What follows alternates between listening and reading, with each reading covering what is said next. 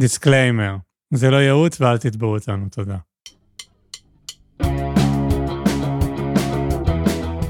אתם מאזינים לקצה זכות, פודקאסט על כל מה שסקסי בבירוקרטיה הישראלית. עם אפרת שמיר. ותומר מאירי. אפרת, שלום רב. שלום רב, תומר מאירי. אה, אני מתרגש, כי זו פעם ראשונה שאנחנו מקליטים אצלך בבית, לגמרי. עם ציוד חדש. אני מרגישה גאווה בזה שהצלחתי להרכיב את הפאזל הזה. נכון, זה היה מלאכת מחשבת, וזה לא דבר שאת בקיאה, כאילו שהכרת לפני, והנה את אה, השתלטת על זה, ויש. הקלטה, you nailed it. כן, בוא נראה באיזה איכות היא תצא, אני מקווה שלא לא יותר מדי גרוע. נראה לי נכון. יהיה בסדר. בפרק הקודם היה ציפורים ואנשים צועקים ברקע, יותר נמוך מזה אנחנו לא נגיע, אז לדעתי זה בטוח יותר טוב. סגור, סגור. אני מאמינה בנו. אה, על מה, מה לליבך? מה ליבי? אני, אה, השבוע האמת קרה לי מאורע אה, מעניין, שלא לומר מעט מביך ביחס למי שאני בעולם, אה, והמאזינים האדוקים שלנו, אני מרגישה איתכם אה, מספיק אה, באינטימיות אה, בשביל אה, לשתף, שהשבוע אני גיליתי שאני הבנתי לא נכון את אה, חישוב כמות ימי החופש שמגיעה לי מהמעסיק שלי. בעצם אני עובדת במשרה חלקית במנוע הזכויות הלאומי, אה, אני יועצת, אז אני דרך חוזה בחברה חיצונית. מה חשבת ומה, ובמה טעית? אה, וואי, זה, זה באמת מביך אותי להגיד, מה, אני במשרה חלקית, אז כל התלוש נראה קצת אחרת, ותמיד זה עושה בעיות עם, ה, אה, עם החוזים, כי הם לא רגילים ליצור הזה, שנקרא אפרת שמיר באופן אה, ספציפי, כמו כולם. ומשרה חלקית באופן אה, אה, כללי. אמ, והיה איזה, היה רשום כאילו כמה ימי חופ, כמה חופש נצבר לי. אני משום מה חשבתי שמדובר בימים, הם בעצם רשמו שם מספר שעות ולא מספר ימים. כמה, לצורך העניין, תני טיבול של איזה כמות מדובר. איזה כמות מדובר של... בש- אה, ב- של איך מה? אפשר להתבלבל בין שעות לימים? לא הבנתי. אני אגיד לך מה, אני חשבתי שהם עשו טעות לטובתי, ו... כי זה היה לא הגיוני מבחינת הסכום. מה, אה, אה, 80 ימי חופש חשבת שיש לך? לא, חשבתי שיש לי איזה שש אה, בחודש. וזה לא הגיוני. אבל חשבתי שזו טעות שהם עשו לטובתי, ואמרתי, אני לא אעיר את תשומת ליבם. ואז הגיע יוני, ואני מקבלת טלפון מהאגף שכר, והם אומרים לי, מתוקה, אה, את מינוס אה, רציני של כמה וכמה ימי חופש, אל תשאל אותי כמה, בכוונה אני לא אומרת. אוקיי. אמ, את במינוס של כמה וכמה ימי חופש, אנחנו מגיעים לחציון, אנחנו הולכים לעשות התחשבנות פעם, פעמיים בשנה. וזה הולך אה, להפחית לך אה, בשכר הקרוב אה, סדר גודל של 7,000 שקל במשכורת מהמם. הקרובה. יפה. אז בהתחלה חשבתי שזה טעות שלהם, אחרי זה חקרנו קצת, הבנתי שזה טעות שלי. אה, אז הנה עדות לכל המאזינים שלנו, גם אני עושה טעויות מהסוג הזה. אה, וכולנו חשבנו שאת לא עושה טעויות, אפרת. אני יודעת, אני פה בשביל, אה, אני באמת אה, פה בשביל להגיד, גם אני בן אנוש. וואו, וואו. אמ, ומרגע שהבנתי שזו טעות שלי ולא שלהם, ושככל הנראה, אם אני לא הולכת לטחון כאילו עוד מלא עבודה בשבועיים שנותרו עד סוף יוני, אני הולכת לקבל פחות 7,000 שקל אה, בברוטו שלי. מה זה עושה למוטיבציה שלך? מה זה עושה לתחושה שלי? זאת שאלה מעניינת, כי זה הפתיע גם אותי. כן. זה היה כזה, הקול הפנימי היה מין כזה, אוי, באסה. כאילו, כזה, אוקיי, סבבה, מהמם. חלף האוי באסה הזה, מהמם, מהמם. ב- ממש ברמה של כאילו, פספסתי את האוטובוס, כזאת באסה. כן. ו... לא דגדג אותך. וה- לא כזה דגדג אותי, ואז היה לי מין כזה, זה אשכרה לא הולך להשפיע בכלום על החיים שלי, בשום דבר ה-7,000 שקל האלה. זה לא בדיוק 7,000, כי אם הייתי מקבלת את זה, הייתי משלמת מיסים וביטוח לאומי, אז זה היה קצת פחות, לא קצת. איך את מסבירה? רוב האנשים שיחסירו להם 7,000 שקל במשכורת, ישפיע להם על ההתנהלות. זהו, זה לא רק על ההתנהלות, זה גם על האיכות חיים, על ועל שלוות כן. הנפש והנחת וכזה. וזה היה די מדהים מבחינתי להבין את זה על עצמי, זה די ידעתי את זה. איך אני מסבירה? א', יש לי פריבילגיה, יש לי משכורת גבוהה, אף על פי שאני עובדת אה, שלושה ימים בשבוע. ויחד עם זאת, 7,000 מתוך המשכורת הזאת, זה סכום אה, משמעותי. אמ, ופתאום הבנתי, כאילו, זה התחדד לי, התחדד לי ידיעה שכבר הייתה שם מראש, שאיכות החיים שלי ורמת החיים שלי הם כמו איזה מין, והאושר שלי, באלף, כמו איזה מין רכבת דוהרת שהיא לא סוטה לצדדים, ודרוש מעט מאוד אה, משאבים בשביל לקיים את אורח החיים שלי. אני גרה בדרום העיר, אין לי רכב, אני כזה יחסית אה, חסכנית בהתנהלות שלי, לא בטירוף, אבל אה, אין דיאט. אה, וזה היה ממש נחמד, כאילו, ממש הרגשתי שהנחת הזאת היא עוצמה הרבה יותר גדולה בעולם מכל 7,000 שקל, ש... מכל ה-7,000 שקל האלה שפספסתי. אני מסכים, אני מתקנא. אה, מותק, איך אתה היית מרגיש עם... אה, כמו עם... כל שאר בני התמותה. אף על פי שהמשכורת שלך יותר גבוהה משלי. כן, אבל אה, אז אה, הייתי מרגיש כמו כל- כל שאר המאזינים שלנו ובני התמותה, אה, כי זה, אנחנו, תלויים ביותר משאבים ממך. אנחנו צריכים יותר משאבים to sustain our lifestyle. את באמת, את אה, דוגמה, אני לא אגיד סגפנית, אבל את באמת מסתפקת ממש ממש ממש במועט שזה, כאילו, זה דבר מדהים במובן הזה של הנחת רוח שזה נותן לך, וכמו שאת אומרת, חסינות לזעזועים, והרי את מכירה גם, עכשיו מדברים ל- הרבה לאחרונה על אה, עבדות בשכר. כאילו, כן. אז, אז יש... גם אחרי הקורונה וכל ה vibe של שכירים לאחרונה, והתפטרויות וכזה. נכון, זה נשמע מצחיק להגיד, וכמובן, בלי, כאילו, עבדות זה דבר מזעזע, מזעזע ובלתי הומני. כל המאזינים שלנו שהם עבדים, לא, אבל אולי אה, נכדים של נכדים של עבדים. יש מצב. אמ, אז, אז כמובן, כאילו, אין מקום להשוואה אמיתית, אבל יש דינמיקות בשוק העבודה המודרני, ובעיקר בכוח שמעסיק מחזיק על המועסק שלו, שהן דינמיקות דומות. הרי אלא אם למועסק יש איזשהו buffer כלכלי מאוד מאוד גדול, איזושהי כושר השתכרות אדיר, שזה נכון לחלקים מאוד, אחוזים מאוד קטנים באוכלוסייה, ובעיקר בתעשיות עתירות ידע, כמו הייטק, וגם שם לס- לסאבסט ספציפי של אוכלוסייה, אז כל האנשים הלא אלה הם נתונים לחסדיהם של המעסיקים. וכשיש שוק עבודה שהוא קצת יותר קשוח, עכשיו למשל זו דוגמה, אומרים, יש הרי ביטוי, זה שוק של עובדים או זה שוק של מעסיקים, כן. עכשיו זה סוג של מעסיקים, כי חברות מפטרות, כי אין הרבה אה, ביקוש לעובדים אה, בכל מיני משרות שהן לא המשרות האלה עתירות הידע ביותר, אז גורלך נתון בידע, בידיו של מישהו אחר, ויש שם דינמיקות עבדותיות כמעט. כאילו, זה לא שעכשיו אני איזה מרקסיסט, אולי כן. קצת, אולי קצת. לא נראה לי שאתה כזה מרקסיסט. אני חושבת שבמובן מסוים אתה צודק, אין דיאט. אני בתפיסה של אפשרותיי, תמי, אפשרויותיי, תמיד פתוחות לפניי. זאת אומרת, זה לא היה קל להגיע למצב שאני עובדת במשרה שאני עובדת, ו, ולהתעקש על השלושה ימים בשבוע, ולהתעקש על המשכורת שהיא יחסית גבוהה ביחס לשלושה ימים האלה. אבל, ו, ומשהו, ומשהו בדבר הזה, בלעבוד שלושה ימים בשבוע, מלבד העסק שלי, שהוא יותר כמו תחביב מאשר אה, פרנסה רצינית, יש משהו בזה שמנתק קצת את אה, יחסי העבדות. כאילו, אני בן אדם שלם, יש לי זהות שלמה שהיא מחוץ לעבודה. רוב האנשים בכלל שמכירים אותי, מכירים אותי מהסדנאות ומתכנים שאני מוציאה וכזה, מה, מהעיסוקים האחרים בעצם. אז כאילו בא לי להגיד, אה, מצד אחד, אה, אפשר להגיע למקום כזה, ברור לי שזה גם פריבילגיה, אני גם, יש לי איזו תקווה שאנחנו, אני או אנחנו לא יוצאים כזה איזה מתנסים, ומי יכול, ואין לכם ילדים, ואין לא, לכם... בעיניי זה, לא, שנייה, אני רוצה להגיד, אני לא חי ככה, אני לא הדוגמה לזה, אני צריך משאבים, ואני, אם יקצצו לי 7,000 שקל מהמשכורת בחודש, אני יותר ממכה קלה בכנף. כן. זה יבאס אותי, וכי, כי יש, א' כל, כי אני רואה גם את העבודה ברמה הפילוסופית כטרנזקציה, כי זה מה שזה. מהמם. כאילו, זה כל מיני דברים, אבל כאילו, יש מקום לדיון כמה עבודה צריכה להיות fulfilling וממלאת, כאילו, את הייעוד שלך, כמו שגדל, כמו שהאתוס שקצת הנחילו לנו בילדות, בשאלות האלה של מה אתה רוצה לעשות כשתהיה גדול, כן. שהתשובה צריכה להיות, למי אכפת? כאילו, אני עכשיו שנייה חי, אני ילד, למה אני צריך בכלל לחשוב על זה?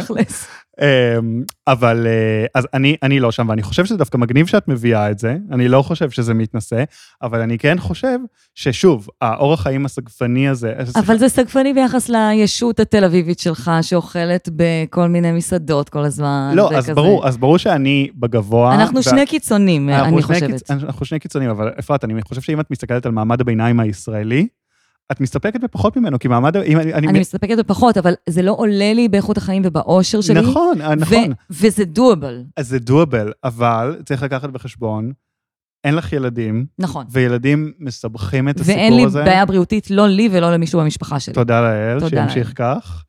אמ, ו... וילדים מסבכים את הסיטואציה מאוד. אני מסכים שבהינתן לגילך, למצב ההשכלתי שלך, והזוגי שלך, והחברתי שלך, את כאילו, את, את uh, הכי חסינה, ואת מקסמת את איכות החיים באופן האופטימלי. Uh, זה מדהים, אבל זה, וזה השראה גם, אני חושב, גם כאילו, זה השראה של, זה, זה, זה, זה אנרגיה שיש תמיד מה לקחת ממנה, כן. אבל זה לא מעורר, אה, אה, זה לא מעורר תחושות של כזה, את מתנשאת או זה, כי זה גם מאוד מאוד נסיבתי, וזה מאוד, כן. אה, זה מאוד קשה, זה בא עם מחירים גבוהים. כן. אה, אני מרגישה כאילו קיבלתי ממך תעודת הצטיינות עכשיו. את קיבלת כפרה.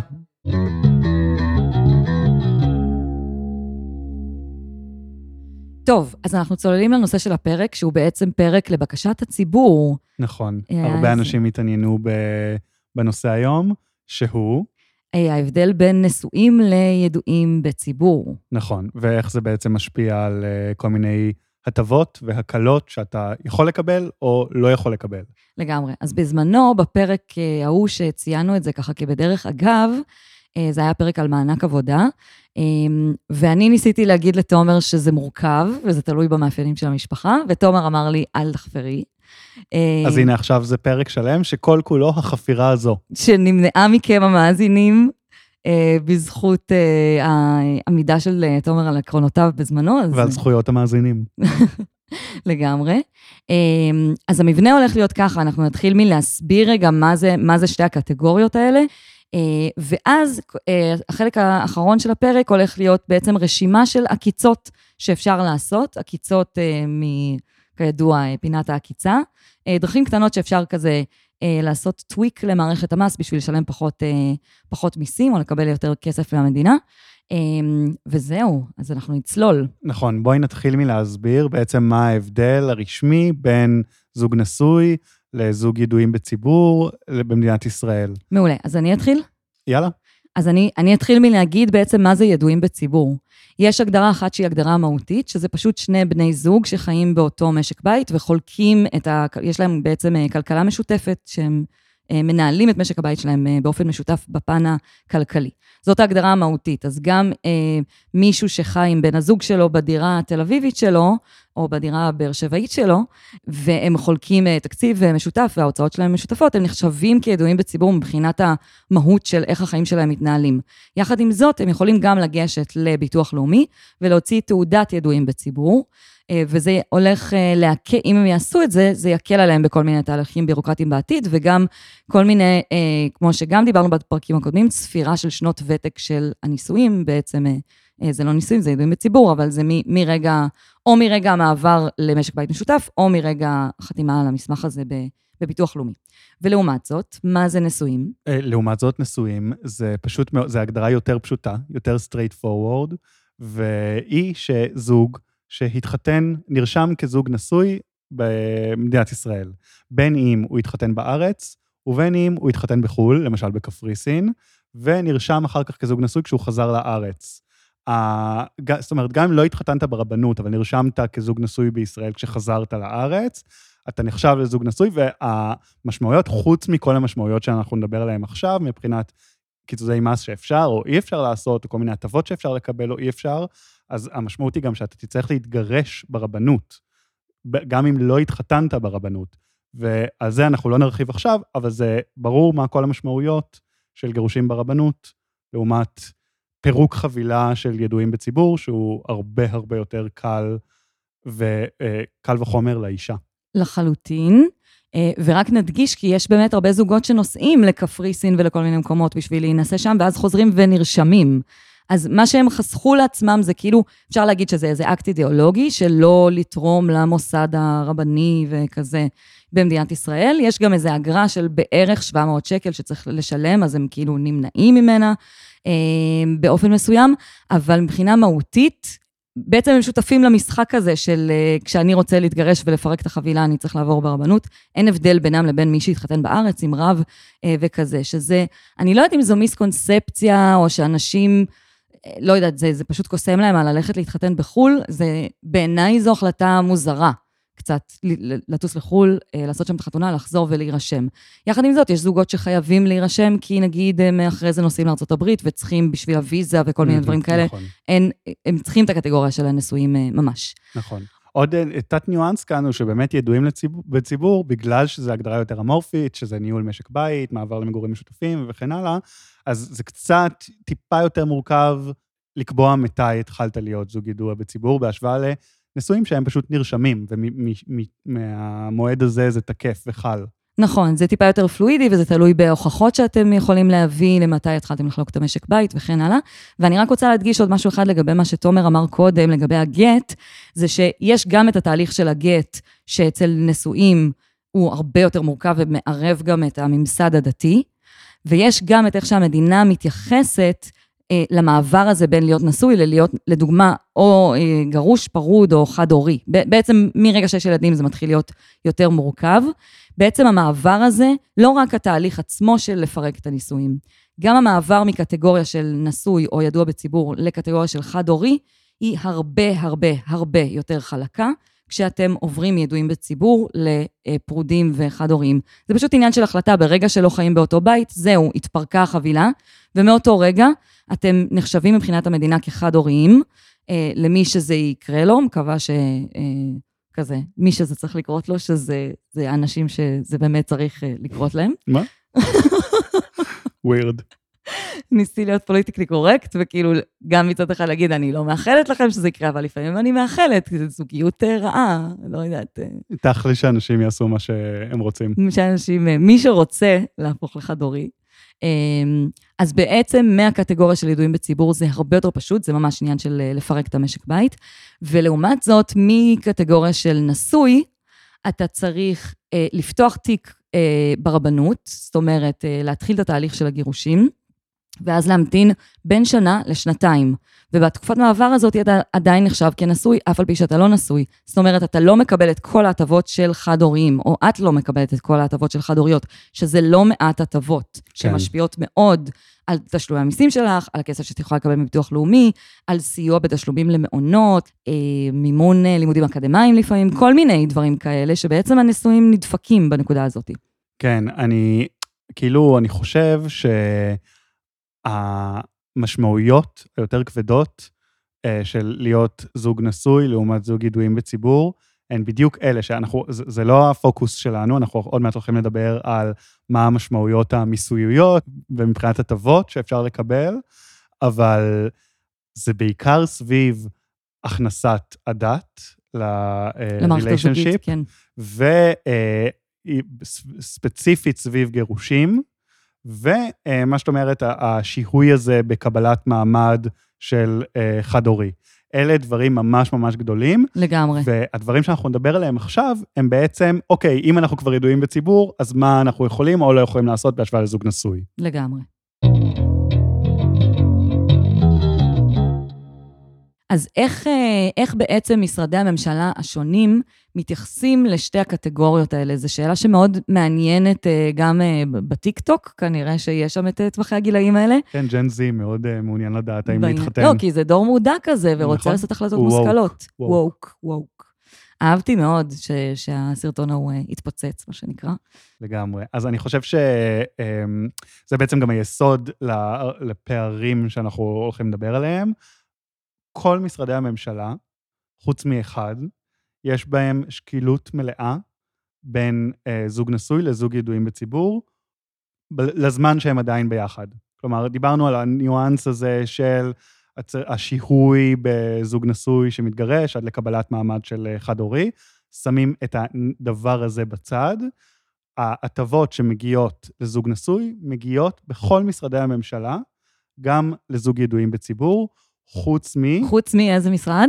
רשות המיסים. משרד ככה קטן, שולי, שלא משפיע הרבה על חיינו. בדיוק, שהוא uh, uh, uh, כנראה המשרד עם המשמעויות הכלכליות הכי גדולות הישירות לכיס לא, שלנו. לא, ביטוח לאומי. זה, זה לא משרד, אבל מבחינת הגופים שנותנים כן, זכויות. כן, רשות אם... נגיד. כן, זה גם לא רשות, אבל uh, גוף. גוף, נכון, ביטוח לאומי זה גוף, ורשות המיסים זו רשות. Uh, כן, אז אילו זה היה ביטוח לאומי, זה היה יותר דרמטי, היה גם שנים שבאמת לא הייתה את השקילות הזאת, אבל כיום רק ברשות המיסים יש הבדל. אז כל העקיצות והזכויות שאתם מכירים מביטוח לאומי, ואם אתם מכירים גם מהמשרד לבינוי ושיכון, ומשרד הכלכלה, ומשרד הרווחה, והכל, הכל, הכל, באמת אותו דבר. כאילו, אין, אין שום הבדל. נכון, אז אם אנחנו מדברים על פערים שנובעים מהפער הזה ברשות המיסים, אז בואי נזכיר מהם המנגנונים של אה, נגיד אה, זיכוי, של. הטבות שיש ברשות המיסים. כן. וכאילו, איפה יכול לצוץ ההבדל? אז תני לנו את זה, אפרת. שנייה לפני, אני רק אגיד שזה שאין שקילות מבחינת רשות המיסים, המשמעות היא בעצם שאין את הקטגוריה של ידועים בציבור. פשוט אין את הקטגוריה. אם יצא לכם למלא, לדוגמה, טופס 101 עבור המעסיק שלכם, או בקשה להחזר מס, או אתם עצמאים ומגישים דוח שנתי, אתם יכולים לראות שאין שם קטגוריה של ידועים בציבור. יש רווק, נשוי, גרוש, אה, אלמן, נראה לי, אה, אני חושבת שזהו, ובעצם כל מי שידוע בציבור נספר כרווק. והמשמעות של הדבר הזה, אה, קודם כל, יש איזה רובד בירוקרטי כזה. כשאנחנו מגישים בקשה להחזר מס, שזה משהו ששכירים וגם עצמאים במקרים מסוימים יכולים לבקש, זה בעצם האפשרות שלנו לבקש מרשות המיסים בחזרה כסף שהם גבו מאיתנו יותר מדי בשנים קודמות. או כשאנחנו עצמאים ומגישים דוח שנתי, יש פה הבדל בבירוקרטיה שחלה עלינו, בין אם אנחנו ידועים בציבור או נשואים. למה?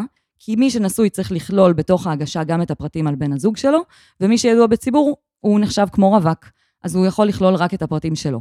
אז זה ככה סתם בעול הבירוקרטי, יותר פשוט להיות, נגיד, עצמאי שרשום כידוע בציבור, והוא בעצם רווק עבור רשות המיסים מאשר... אה, כלומר, זה בעצם... אה... שיקול אה, בירוקרטי, של כמה בירוקרטיה יש לך מול רשות המיסים כנשוי, גבוהה יותר, לעומת ידוע בציבור. בהכללה. נכון, בהכללה, מעולה.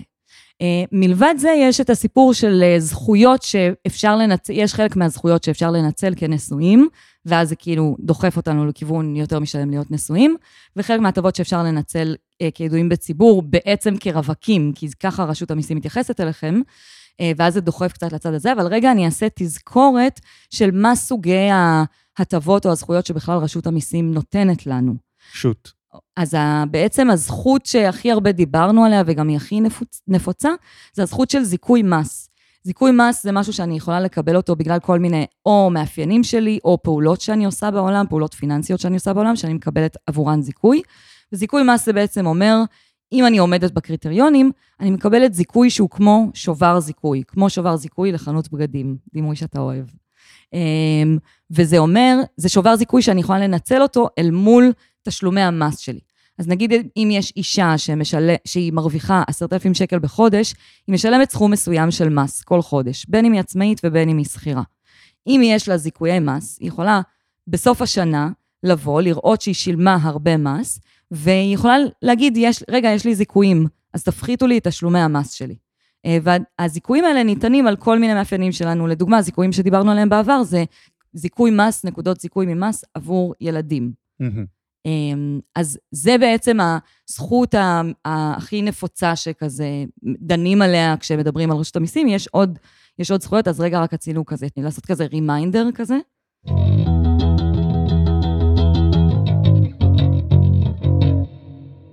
אז נתת דוגמה של אה, אישה שמרוויחה עשרת אלפים שקל. סתם, נגיד אותה אישה מרוויחה חמשת אלפים שקל, והרי יש לה נקודת זיכוי, אין לה ילדים, אבל יש לה נקודת זיכוי מהיותה אישה. נכון. שלגבר אין. נכון. והיא מרוויחה מעט, כלומר, היא לא יכולה לממש את נקודת הזיכוי הזאת, בהינתן השכר שיש לה. Mm-hmm.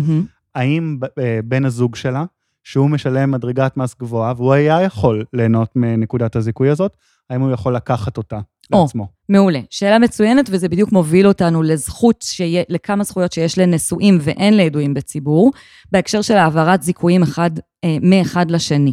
עכשיו, אני רק אגיד שהמטרה שלנו, מבחינתי, כאילו בפרספקטיבה שלי, המטרה שלנו כאזרחים, ומותר לנו על פי חוק, לנצל כל אפשרות חוקית שיש לנו בשביל לשלם פחות מס. אז בשנה שבה, יש איזו אמרה כזאת, שנה שבה לא שילמת מס, בכלל, זה כאילו שנה מבוזבזת, כי כנראה בזבזת הטבות שהיו לך. Mm. זאת אומרת, היו לך, כמו נגיד האישה הזאת, שהיא מרוויחה 5,000 שקל בחודש, כנראה שנותרו לה זיכויים שהיא לא, לא ניצלה. מעולה. אז איך אפשר כן אה, לנצל זיכויים ש, שלא נוצלו? לפי מה שדיברנו, אני מניח שזה רלוונטי רק לזוגות נשואים. נכון. אז בעצם יש כמה זיכויים ספציפיים שאפשר להעביר בין בני זוג, כשבעצם באיזה סיטואציה אנחנו נרצה להעביר אותם, כשיש בן זוג אחד שהוא מקבל את הזיכויים והוא לא מנצל את כולם, זאת אומרת, הוא מרוויח סכום כסף שביחד עם כל הזיכויים שיש לו, הוא בכלל לא מגיע לרמה שהוא משלם מס, בעוד שבן זוגו או בת זוגו אה, כן משלמים מס, מרוויחים יותר או שיש להם פחות זיכויים. מהם הזיכויים האלה שאפשר להעביר בין בני זוג נשואים בלבד? שלושה. אה, יש זיכוי שמקבלים על תרומות, זאת אומרת, אם אתה תורם יותר מ-200 שקל בשנה לעמותה או אה, שמוכרת לפי הרשימה של, אה, לפי איזה סעיף של, כן. של רשות המיסים, אם אתה תורם, חלק מסכום התרומה אתה יכול לקבל אותו כזיכוי מס, זה אומר שזה מפחית לך את תשלומי המס. זיכוי המס על תרומות, לא משנה מי בן הזוג שתרם את הכסף. אפשר פשוט לרשום אותם על שם בן הזוג שמשלם מס, לעומת לרשום אותם על שם בן הזוג ש... לא משלם מס. ואז לקבל החזר מס, או פשוט לשלם פחות מס מלכתחילה. זה אחד. שתיים, זה תשלום על ביטוח חיים. כשאתם משלמים על ביטוח חיים, כולל גם הביטוח חיים שאתם מחויבים לעשות כשאתם לוקחים משכנתה, אתם יכולים לקבל זיכוי מס חלקי על חלק מהסכום הזה ששילמתם עבור ביטוח החיים. ובתור בני זוג שנשואים, אתם יכולים להעביר את הזיכוי, לרשום אותו על שם בן הזוג שהוא uh, יותר משתלם לרשום עליו. והסעיף השלישי זה שיש חלק מהזיכויים שאתם מקבלים עבור זה שאתם מפקידים לפנסיה שלכם, אנחנו עוד לא עשינו פרק על פנסיה ואנחנו נעשה, אבל דעו לכם שבין אם אתם שכירים ומופקד לכם לפנסיה באופן אוטומטי, ובין אם אתם עצמאים ואתם מפקידים בעצמכם, עבור ההפקדה הזאת אתם מקבלים זיכוי מס, זאת אומרת, הפחתה של סכום המיסים שאתם צריכים לשלם. ושוב, אם יש אה, אה, עצמאי אה, שלא מרוויח כל כך הרבה כסף, ומפקיד לפנסיה בכל מקרה, כי הוא רוצה לחסוך לפנסיה, שנשוי לאישה שמרוויחה הרבה מאוד כסף ומשלמת הרבה מאוד מס, אז הוא יכול חלק מהזיכוי על ההפקדות הפנסיוניות, הפנסיוניות שלו להעביר להיות רשומות על שם אשתו. אז אני מסכם, לראות שהבנתי. יש שלושה סוגי זיכויים שאפשר להעביר בין הבעל לאישה, האישה לבעל, בהינתן פערי השכר האלה ופערי הניצול של אה, נקודות הזיכוי. אחד, זה uh, תרומות, נקודות זיכוי על uh, תרומה לעמותה מוכרת. זה לא נקרא נקודות זיכוי, זה נקרא זיכויים, אבל כן. זיכויים, סבבה. שתיים, זה uh, תשלום על ביטוח חיים. מעולה. ושלוש, שכחתי מה זה היה? זיכויים על הפקדות פנסיוניות. הפקדות פנסיוניות.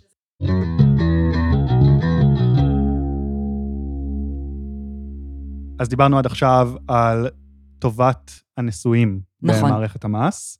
עכשיו, מה פועל לטובת זוגות ידועים בציבור. זהו, אז אני שוב מזכירה שאנחנו מדברים על עקיצות שהן יכולות לחסוך הרבה כסף, אבל הן כאילו יחסית בשוליים. זה לא שתישלל מכם קצבת ילדים או דמי אבטלה או משהו כזה. אנחנו כזה בעולם העקיצות. אז העקיצה שמתאפשרת לידועים בציבור ולא מתאפשרת לנשואים, היא העקיצה הבאה. בעצם אמרנו שהמטרה שלנו היא לא לבזבז זיכויי מס. נכון? כי אם יש לי זיכוי שלא ניצלתי ונגמרה השנה, אז הוא כבר הלך לפח. כן. אנחנו רוצים לשלם כמה שפחות מס. מעולה. אחת מהסיטואציות שבהן אפשר לנצל זיכויי מס שלא נוצלו עבור ההכנסה, המשכורת שלי, בעצם ההכנסה שלי מעבודה, היא לקחת זיכויים שנותרו לי ולנצל אותם עבור סוג אחר של מס. לא מס הכנסה על ההכנסה שלי מהעבודה, אלא מס רווחי הון, שזה מס של 25 אחוז, שכולנו משלמים כשאנחנו משקיעים בשוק ההון ויש לנו רווחים. זה מס על החלק של הרווחים מתוך השקעה בשוק ההון. כן, כלומר, אם אני משקיע דרך הבנק או דרך ברוקר, במניות ספציפיות, או במדדים, או באג"ח, על, על התשואה בקריטריונים מסוימים, אני משלם מס רווחי הון. נכון מאוד. מעולה. אז את המס הזה אני יכולה עבור בעצם חלק מההכנסות האלה, ההכנסות מרווחי הון, אני יכולה בעצם להשתמש בזיכויים שיש לי, שלא ניצלתי עבור דרך המשכורת שלי. עכשיו, הנה טריק שרק זוגות ידועים בציבור יכולים לעשות, ולא זוגות נשואים. בעצם מה קורה כש... בוא נגיד רגע, מה קורה, נגיד אנחנו זוג אה, נשוי, אני ואתה, ויש לנו תיק השקעות, לא משנה על שם מי הוא רשום מבין שנינו. ובוא נגיד שיש רווחים בתיק השקעות הזה. ואז בוא נגיד שאנחנו מממשים את הרווחים, זאת אומרת, השקענו במניה אה, של זום, נגיד של חברת זום לפני הקורונה, ואז אה, מכרנו אותה אחרי הקורונה והרווחנו כסף. למי מבין שנינו תיוח, ייוחס הרווח, לדעתך? מבחינת לש... רשות המיסים? לשנינו ביחד, כמשק בית. אז הפעם אתה דווקא טועה, כי רשות המיסים בעצם לוקחת את הרווחים מהתיק השקעות והיא מתייחסת אליהם בתור הכנסות של הבן זוג שמרוויח יותר. Mm. זאת אומרת, מי שמרוויח יותר במשכורת שלו, הוא זה שירשמו עליו הרווחים. אז במקרה של נשואים, בעצם אם נשארו זיכויים לא מנוצלים, נגיד לבן זוג, לרוב זה הבת זוג, כן. אה, שמרוויחה פחות, והיא רוצה לנצל את הזיכויים האלה על ההכנסות, אה, על המס רווחי הון שהיא אמורה לשלם, והבן זוג שלה, לדוגמה, מרוויח יותר ממנה, אז היא לא יכולה, כי כל הרווחים רשומים על שמו, אז המס הולך על שמו, והיא לא יכולה לנצל את הזיכויים שלה עבור ההכנסות שרשומות על שמו. לעומת זאת, אם אנחנו ידועים בציבור, ורשות המיסים מתייחסת אלינו כמו שני רווקים, אז בעצם אנחנו יכולים לרשום את תיק ההשקעות על שם בן הזוג שמרוויח פחות, במקרה שלנו זו אני, אם כי אני מנצלת את כל הזיכויים שלי, אתם יכולים Mm. להיות בטוחים. אנחנו יכולים לרשום את התיק השקעות על שם בן הזוג שמרוויח פחות, או זה שיש אה, ציפייה שהוא זה שלא ינצל את כל הזיכויים שלו, ואז הוא יוכל ממש אה, לרשום את כל הרווח על שמו ולנצל את הזיכויים עבור הרווחי הון האלה. הבנתי, אבל שאלה רגע, כן. איפה אנחנו רושמים אה, תיק השקעות על שם מישהו? כשאתה פותח תיק השקעות, אתה... אז מה, אז אני, אז לצורך העניין, אנחנו ידועים בציבור, ואני פותח תיק השקעות על שמך? לא, אני פותחת על שמי, עם הפרטים שלי. אנחנו יכולים להגדיר בתוך ההסכם המון שלנו שהוא יתחלק בין שנינו במקרה של אה, אה, פרידה או משהו כזה. אבל אני פותחת, בדיוק כמו, גם לי וגם לך היום במציאות של חיינו יש תיק השקעות. כן, השתמשת בתעודת הזהות שלך, כן, השתמשת בשם שלך כשפתחת אותו. נכון, אז אה, כזה. הבנתי. אבל זה לא מאוד ירתיע אנשים אה, מלפתוח תיק השקעות, נגיד, בכספם שלהם? ברור, מתנהלים, אה, זהו, זה יש זה, כאן... זה מקום לאיזה disclaimer, שיש פה עוד עניינים שלמים של הסכם ממון, ומה קורה במצב של פרידה, מה קורה פה, במצב פה של ממש פטירה. חזק, פה כאילו, נכון. ב bold. נכון. אז, אז זה באמת, אה, תשמעו, זה פרק מאתגר, כי הקיצות האלה הן- מורכבות, ואם הגעתם עד פה, אז כבר הבנתם שכאילו אין איזה משהו סופר דרמטי מבחינת ההבדלים. אנחנו כן רוצים להביא לכם את המידע על כל מיני עקיצות שאפשר לעשות בשני הפורמטים. כמובן שיש יותר מורכבות ממה שאנחנו מציינים פה, במיוחד בהקשר של הסכמי ממון ודברים כאלה. כן. אבל זאת לדוגמה עקיצה שאפשר אפשר- לעשות. שהיא כידועים אפשרית. בציבור, ואי אפשר לעשות אותה כנשואים, כי הרווח נרשם על אה, בן הזוג שמרוויח יותר. מגניב.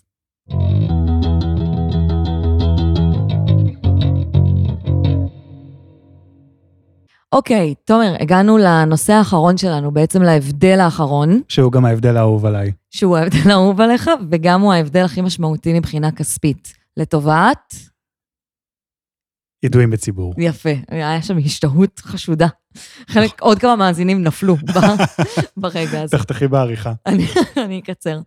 אמ, אוקיי, אז בעצם הנושא האחרון שאנחנו רוצים לדבר עליו בהקשר של ההבדלים בין שתי הקבוצות האלה, נשואים וידועים בציבור, הוא הבדל בתחום של מיסוי על נכסים. זאת אומרת, כשאנחנו הופכים להיות בעלים של דירה, או כשיש לנו דירה ואנחנו מוכרים אותה, או כשיש לנו דירה ואנחנו משכירים אותה ומקבלים כסף, יש כל מיני סוגי מיסוי שאנחנו אמורים לשלם. אתה מכיר אותם?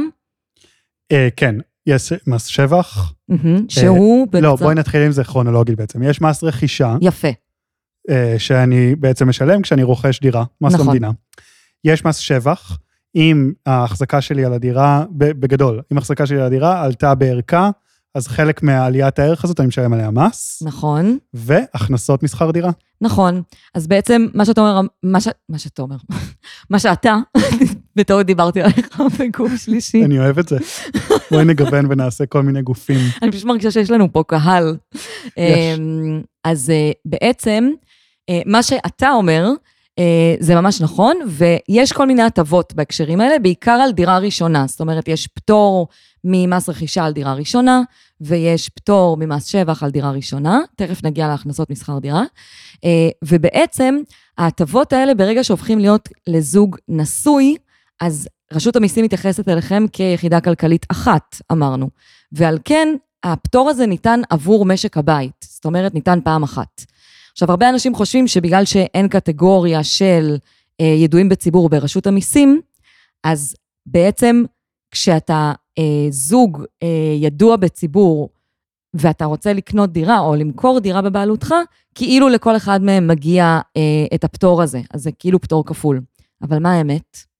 האמת היא שספציפית על מס רכישה ומס שבח המציאות היא מורכבת יותר, ונדרשים כל מיני הסכמי ממון שמסבירים שאחד הנכסים ממש מופרדים בבעלותם, שזה מורכב וכנראה זה קונסטלציה, א', לא קלה, וב', לא רלוונטית להרבה מהידועים בציבור. אבל, רגע, עוד לפני שאתה לפני נכנס האבל. לאבל. כן, אתה ממש צודק, ואני רק אגיד שכמדיניות, מבחינת מיסוי מקרקעין, שזה תחום המיסוי שנוגע לבעלות על נכסים ועל קרקע, רשות המיסים עשתה פה עקיצה על, הר- על הגב שלכם, בעצם, על הגב של האזרחים. אמנם אין להם את הקטגוריה של ידועים בציבור, אבל דווקא בהקשר של המס, המיסים הכי גבוהים שאנשים משלמים בהקשר של דיור, פתאום נוח להם. פתאום נוח להם להתייחס אליכם כזוג. גם אתם, הגייז והלסביות וה... כל שלא ה- מקבלים כל מעמד. אבל צריכים לשלם. לחלוטין. אה, מקבלים רק פטור אחד על מס שבח ומס. רכישה. אה, עכשיו חוזרים לאבל שלך. לא, האבל שלי היה אמור להיות אינטרו אלייך. אבל הסיפור שונה בהכנסות משכר דירה, כי... הסיפור שונה בהכנסות משכר דירה. הכי הזה, אני אמורה להביא אחריו איזה הסבר לוגי, כי אין. בה- בהקשר של הכנסות משכר דירה, אה, בעצם זה הולך לפי אותה לוגיקה שדיברנו עליה לאורך כל הפרק. אין קטגוריה של ידועים בציבור, ולכן אה, המס על הכנסה משכר דירה הוא בעצם מחושב בנפרד, כמו שני רווקים. וההטבה שיש בהקשר הזה, זה שכל בן אדם שיש לו דירה במדינת ישראל ויש לו הכנסות משכר דירה, עד הכ- הכנסות משכר דירה, הכוונה היא שהוא משכיר את הדירה למישהו ומקבל שכר דירה מהדיירים. אה, עד אה, רמה של בערך 5,400 שקל בחודש, לא צריך לשלם על זה מס הכנסה. מעל זה צריך, עכשיו יש שם שני פורמטים של מיסוי, אני לא נכנסת להבדל בין המסלולי מיסוי, אבל יש אופציה לקבל הכנסה משכר דירה של 5,400 שקל בחודש, ולא לשלם עליה שקל מס. פעמיים. ובהקשר של ידועים בציבור אפשר לעשות את זה פעמיים. בהקשר של נשואים זה רק פעם אחת, שזה באסה. אה, כשאני אני קצת, אני, את יודעת, אנחנו לא מומחי מיסוי פה, נכון. אבל כן, אני יכול לראות תיאורטית את הקי הזה, את הלמה הכנסה משכר דירה היא כן מופרדת ממס שבח ומס, ומס רכישה. למה? כי אלה, לפחות אה, בראש שלי, מחוברות כאילו לערך מקרקעין, לערך דירה. לא מקרקעין, לערך דירה. וזה דבר, זה מופע, מופעים מיסויים חד פעמיים שקורים כשאתה אה, קונה ומוכר דירה. נכון. הכנסה משכר דירה זה... זה אה, בשוטף. זה בשוטף, וזה זה באמת בתחשיב השוטף שלך של מס הכנסה. אה, אבל אפשר, זה בולשיט, אפשר גם להגיד הפוך. זה קצת אני- בולשיט, אני מסכימה איתך. כן. אמ, זהו, אז זה בעצם ההבדל הכי גדול מבחינה כספית. אממה, יש הרבה מאוד אנשים במדינה שאין להם אה, דירה בבעלותם, לא כל שכן שתיים, לא כל שכן מרוויחים אה, אה, מעל 5,400 שקל אה, הכנסות משכר דירה. כן. אה, ולכן זה בעצם לא רלוונטי לכולם, אני מקווה שזה יהיה רלוונטי לכולכם יום אחד, אבל זה בעצם הפער הכי גדול, ואני רק אדגיש שברמה הטכנית, יש סיכוי לא רע שזוג ידועים בציבור יכולים לעבור מתחת לרדאר, וכן לקנות שתי דירות, לקבל פעמיים פטור אה, ממס רכישה, לקבל פעמיים פטור ממס שבח, פשוט כי ברמה הטכנית הם לא מחויבים לדווח ביחד לרשות המיסים על דברים שקורים איתם. אבל זה לא חוקי, לא חוקי. ומכיוון שזה אפשרי אך לא חוקי, וגם לא בדיוק עומד בקנה אחד עם המדיניות הכללית של אה, רשות המיסים בהקשר של ידועים בציבור, יש הרבה מיסקונספציה לגבי הסוגיה הזו, כולל אה, אנחנו קצת התבלבלנו בהקלטה הקודמת. נכון, אבל אני מבסוט על התגלית הזאת, על הכפל אה, אה, פטור, כן, מהכנסות משכר דירה הכוונה. לגמרי, כן, זה אחלה, אחלה של דבר. יאללה, אפרת, אולי כידועים בציבור נקנה שתי דירות, נשכיר אותן ונקבל את הפטור. אני ואת, אנחנו יכולים להיות אימפריה פיננסית. לגמרי, אני אין לי כסף אני לקנות. אה, לקנות, אגב, אני מזכירה לא. לך שהמשכורת שלי מופחתת ב-7,000 שקל. אה, נכון, נכון, בחודש הבא. אין לי כסף. לדירות איתך. אבל לך תהנה. אני אהנה.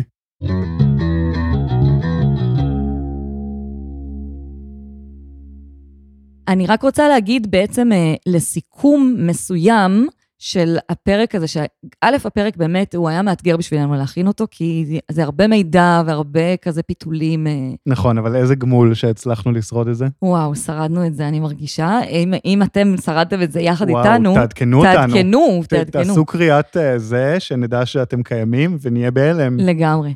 אני רק רוצה להגיד שבאופן כללי הנטייה היא להגיד שאם אני לא מכירה את המאפיינים של המשפחה וכזה וכזה, שיש נטייה לכיוון הידועים בציבור, בגלל סוגיות שבעצם שיבצנו אותן לאורך הפרק, והן לאו דווקא הסוגיות של איזה עקיצה אפשר לעשות באיזה מקרה.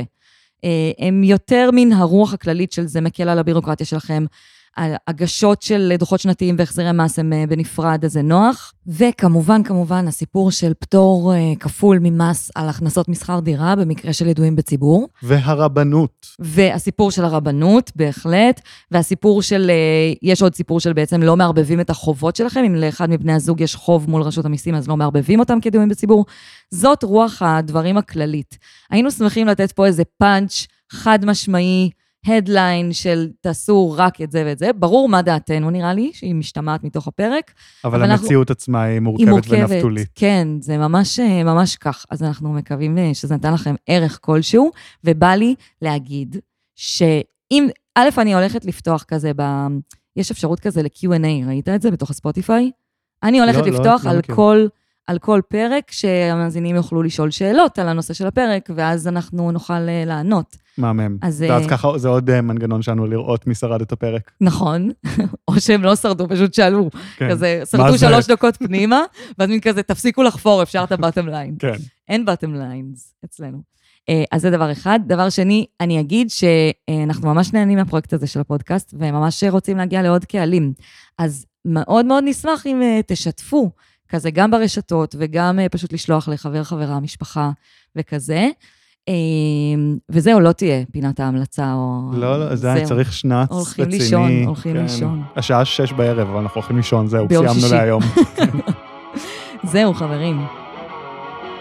יאללה, אפרת, אני לא זוכר את הפרטים של הסגיר. תודה לאפרת שמיר, תודה לתומר מאירי, תודה לכל מי שצריך להגיד לו תודה. עוד משהו? עד כאן קצה זכות. ביי.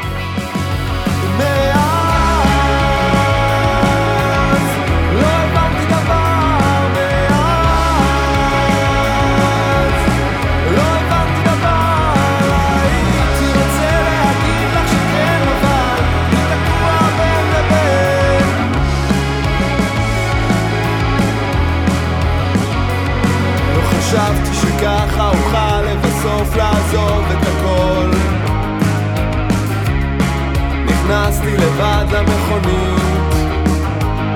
בחלום אני כל פעם חוזר למקום שממנו הכל התחיל. נוסע מהר ברוורס, פוחד להחליט